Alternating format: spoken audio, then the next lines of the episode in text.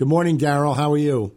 Good morning, Frank. Nice to be with you. Nothing going on in the world today, Darryl, right? You know, it's pretty calm. uh, we've got... Uh, I was day, just traffic in Rhode Island and uh, impeachment in D C Impeachment in D C And not only that, I was watching a clip how uh, former President Donald Trump had predicted a number of years ago that under a, uh, uh, under a Joe Biden presidency, the stock market would tank. And then yesterday it hit an all-time high. So... Yep. I don't know. uh, famous last words from the former president. Uh, he always has predicted economic doom, and we have a stock market reaching an all-time high, unemployment pretty low, and inflation actually coming down. And predictions from the Fed that we're going to cut back, I think, at least three times on the um, on the interest rate. So uh, in the next year, why doesn't that message get to people? Well, there always is a lag effect between the economy improving and people believing that it is improving. So I think Biden is right to emphasize economic issues, but it's going to take a while for that to sink in.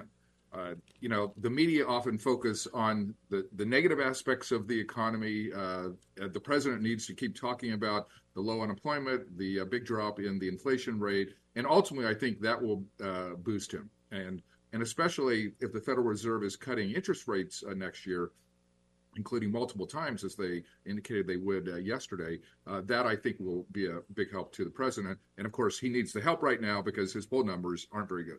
You know, the thing we hear most of all, that this election, I don't think it's a, an election between two individuals. It's, I think, an election more about the, the, the basic foundations of this country, whether or not, I don't know if we if we are a democracy anymore, but we at least strive to maintain a democracy or return to an autocracy. But I look at this vote yesterday uh, on the impeachment, and it is strictly along party lines. I don't think it's far-fetched to to think that much of this has been orchestrated by by Donald Trump or, or a perception that that the Republicans had to, to do this in order to solidify their position with the former president. Even Republicans are saying that they don't have they don't have the evidence. They're just trying to find it. Even with that, if if they vote in, in such unanimity, Aren't we aren't we on a march towards autocracy at that point? Well, as you mentioned, uh, basically America has become a tribal nation uh, divided into the two tribes. And that party vote yesterday on, on impeachment kind of reflects that. Uh, this is actually part of the reason why uh, the economic numbers for Biden have had difficulty uh, breaking through in terms of public opinion, because half of the electorate doesn't want to give him credit for anything. It was interesting in uh, early twenty twenty-one, uh, basically when Trump was president, Republicans thought the economy was good. As soon as Biden became president, Republicans thought the economy was terrible, even though they were basically talking about the same economy. So that is just part of the reality uh, today. Uh, the impeachment vote, to me, is disappointing just because Democrats kept asking uh, leading House Republicans yesterday, what is the crime? Like, why are you initiating this impeachment effort? And they couldn't really get a specific answer on that. So House Republicans clearly have cast their lot in that direction. I think you're right. Uh, Trump is probably behind this. You know, he is upset that he was impeached twice. Uh, he would like the record to show that Biden is impeached once so that he doesn't look bad by comparison. And I think the same thing applies on the Hunter Biden thing. Like, Trump is facing all these indictments, and he likes to be able to point to uh, problems in the Biden family to say they're corrupt, and it's not just me.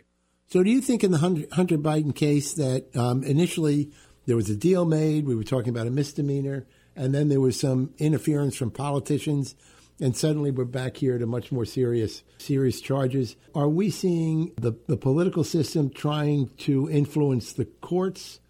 And and in essence, really blurring some of the lines that we were supposed to have when it came to our government. I mean, the political system clearly did impinge on the Hunter Biden case in the sense that, you know, he clearly had a very troubled past. He clearly uh, did a, a number of bad things. But the tax issue typically is something that uh, would have resulted in civil fines and civil offenses, and they would negotiate the difference, and they would say, you underreported your income.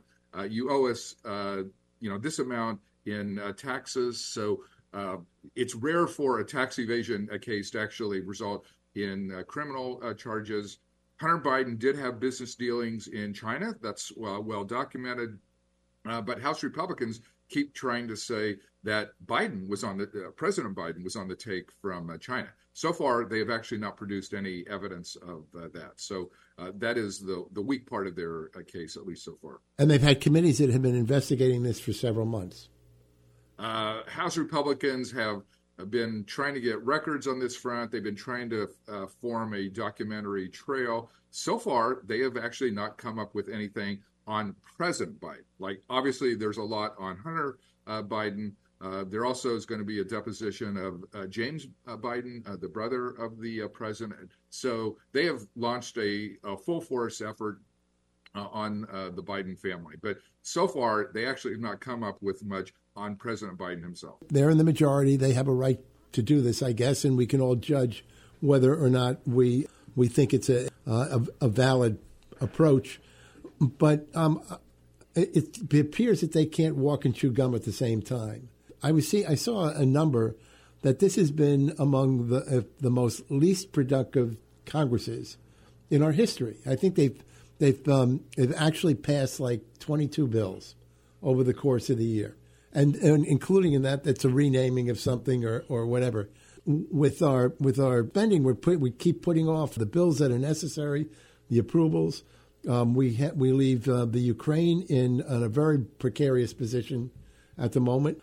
What happened? Why suddenly, or maybe this has been going on longer than I thought, why suddenly have politicians lost the desire to actually govern?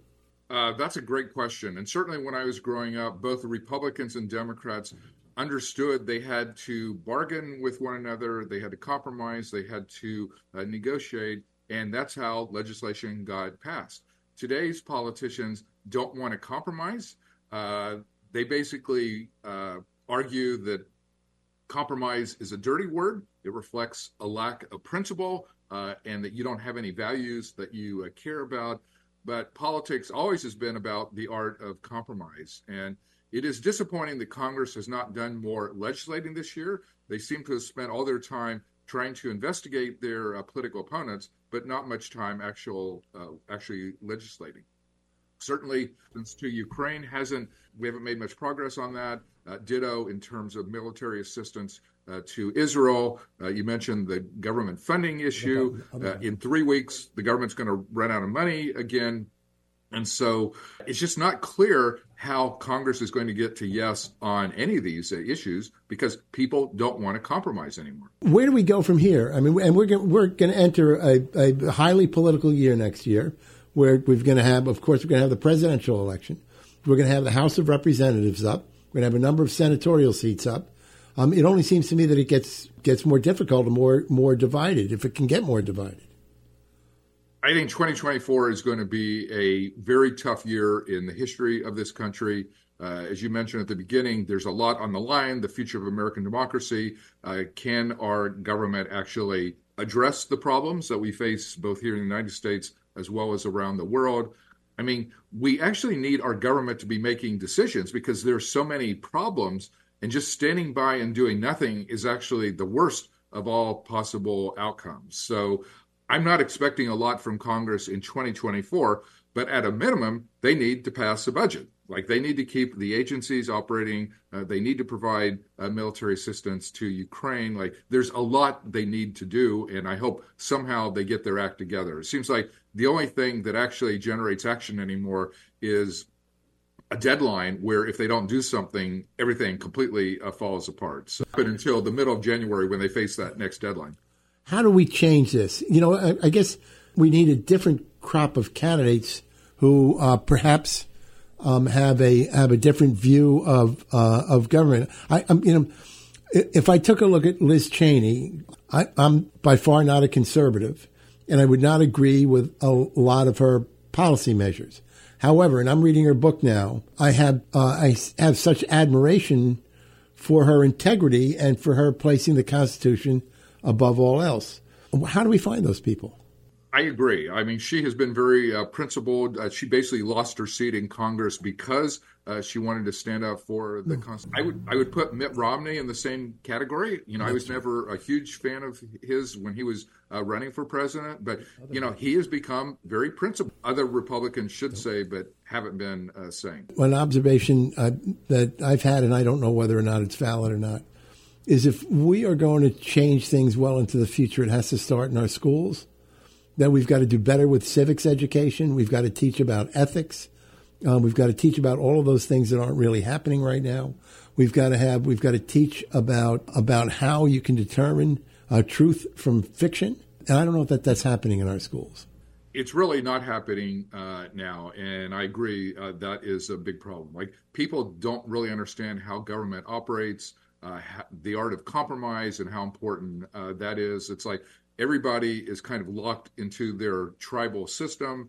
They get information only that kind of reinforces their uh, previous uh, beliefs. And so it really becomes hard to address uh, problems in that situation. So, you know, if our schools, you know, did a serious job of teaching civics, if there is, you know, renewed emphasis on ethical issues, uh, we need people to basically value the Constitution and uh, take steps to protect American democracy.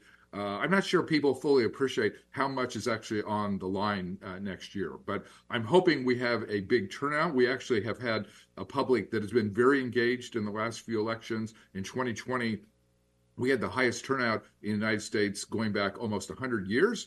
Uh, and so I'm hoping that in twenty twenty-four, people understand the stakes and they turn out and vote. There's, um, there's an awful lot of money in, in politics.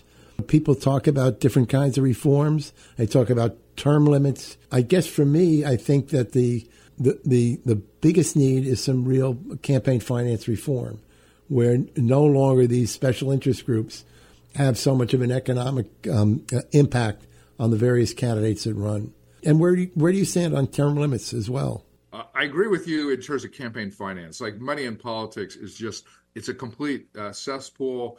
Uh, there are wealthy individuals who are literally spending multiple millions of dollars to influence the election, to lobby Congress, to basically get uh, special provisions that affect their uh, their own uh, businesses and, and give them undue uh, benefits.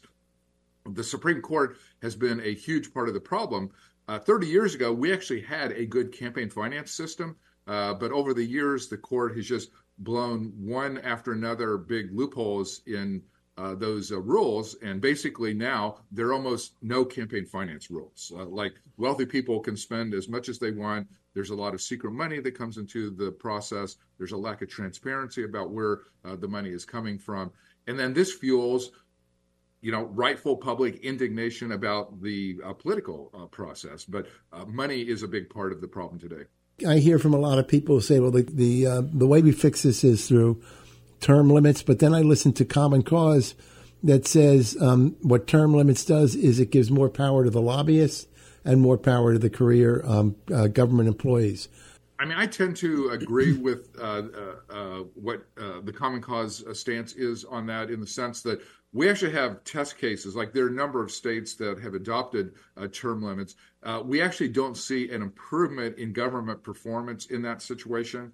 Uh, what it does is there's just more rotation in office. You kind of lose the institutional memories of uh, the experienced people, and you have a bunch of people uh, who don't really have much experience. We're kind of seeing that play out in the House of Representatives today, with a speaker who is relatively new to politics, has never been in a leadership position, hasn't really chaired a congressional committee, and now he's Speaker of the House, and he doesn't seem to understand, you know, how to get to yes on uh, some of these important questions. There's a great book written from the Harvard negotiating team many years ago called Getting to Yes. Maybe we should distribute that uh, among our uh, among our top politicians. Uh, Darrell, what have you been doing lately? Any new books? Uh, I continue to work on a kind of the intersection of technology and elections and governance, and kind of the various problems that technology is creating uh, for our system. Uh, right now, working on a book about disinformation, which is going to be a huge problem in twenty twenty-four, uh, because the technology has been democratized to the point where very sophisticated A I algorithms are now available to everybody, because it's prompt-driven and template-driven, so you don't need a computer science background to uh, use the sophisticated A I algorithms. And we're going to see uh, fake videos, fake audio tapes. There's just going to be a rash of false information. And my worry is the twenty twenty-four election is going to get decided based on disinformation. And one of my, and tell me if you think I'm wrong with this premise. So as you know, I, I came out of print. I spent a lot of a lot of years in print journalism, seeing the demise of print journalism to where we have areas of this country that are really news deserts. They don't have any any local media at all, whether it be print, whether it be uh, radio, whether it be T V. I've never cared about how the um, information is delivered, delivered in a cloud, if you will. I cared about how we did our journalism and that that craft was not in any way diminished and that we had people out there uh, in a in a robust way covering everything from local government up to national government. Um, I've seen a change when I look at, uh, and so Providence Journal, where I worked for many years, I came up here to, to, to work three hundred reporters, maybe ten today. Um, no coverage of local government, really. Um, I, I listened to and I watched the the, uh, the national reporters on some of these T V stations, and I hear opinion. I don't hear news coverage. I don't hear um, – it's really hard to be objective because once you choose a, a news story, you've lost a little objectivity, but you should always be fair. I don't see that a whole lot, and I don't know how we remedy that either. Uh, you're right. Uh, that is a huge problem. I mean, local news coverage has been completely uh, decimated. Private equity firms have bought up the local right. newspapers and basically cut costs and laid off uh, most of the reporters. And so it's really hard to find uh, detailed uh, coverage of state and local government uh, anymore. And the national uh, media has its own uh, problems of, uh, you know, too many opinions and uh, too many obvious uh, bias. I mean, what I advise people and what I try and do is rely on multiple information sources. Like you, you can't lock yourself into any one source of information, but if you're reading and watching and listening to multiple outlets, then you can kind of uh, cobble together uh, the truth of a particular uh, situation. So I find that's kind of the best way for people to protect themselves. And Darryl, unfortunately, we're just about out of time, but I want to thank you very much for being with us this morning. Um, you're one of the good guys out there, and uh, keep fighting the good fight. Thank you, Frank. Uh, nice to uh, talk with you this morning. Thank you, Darryl.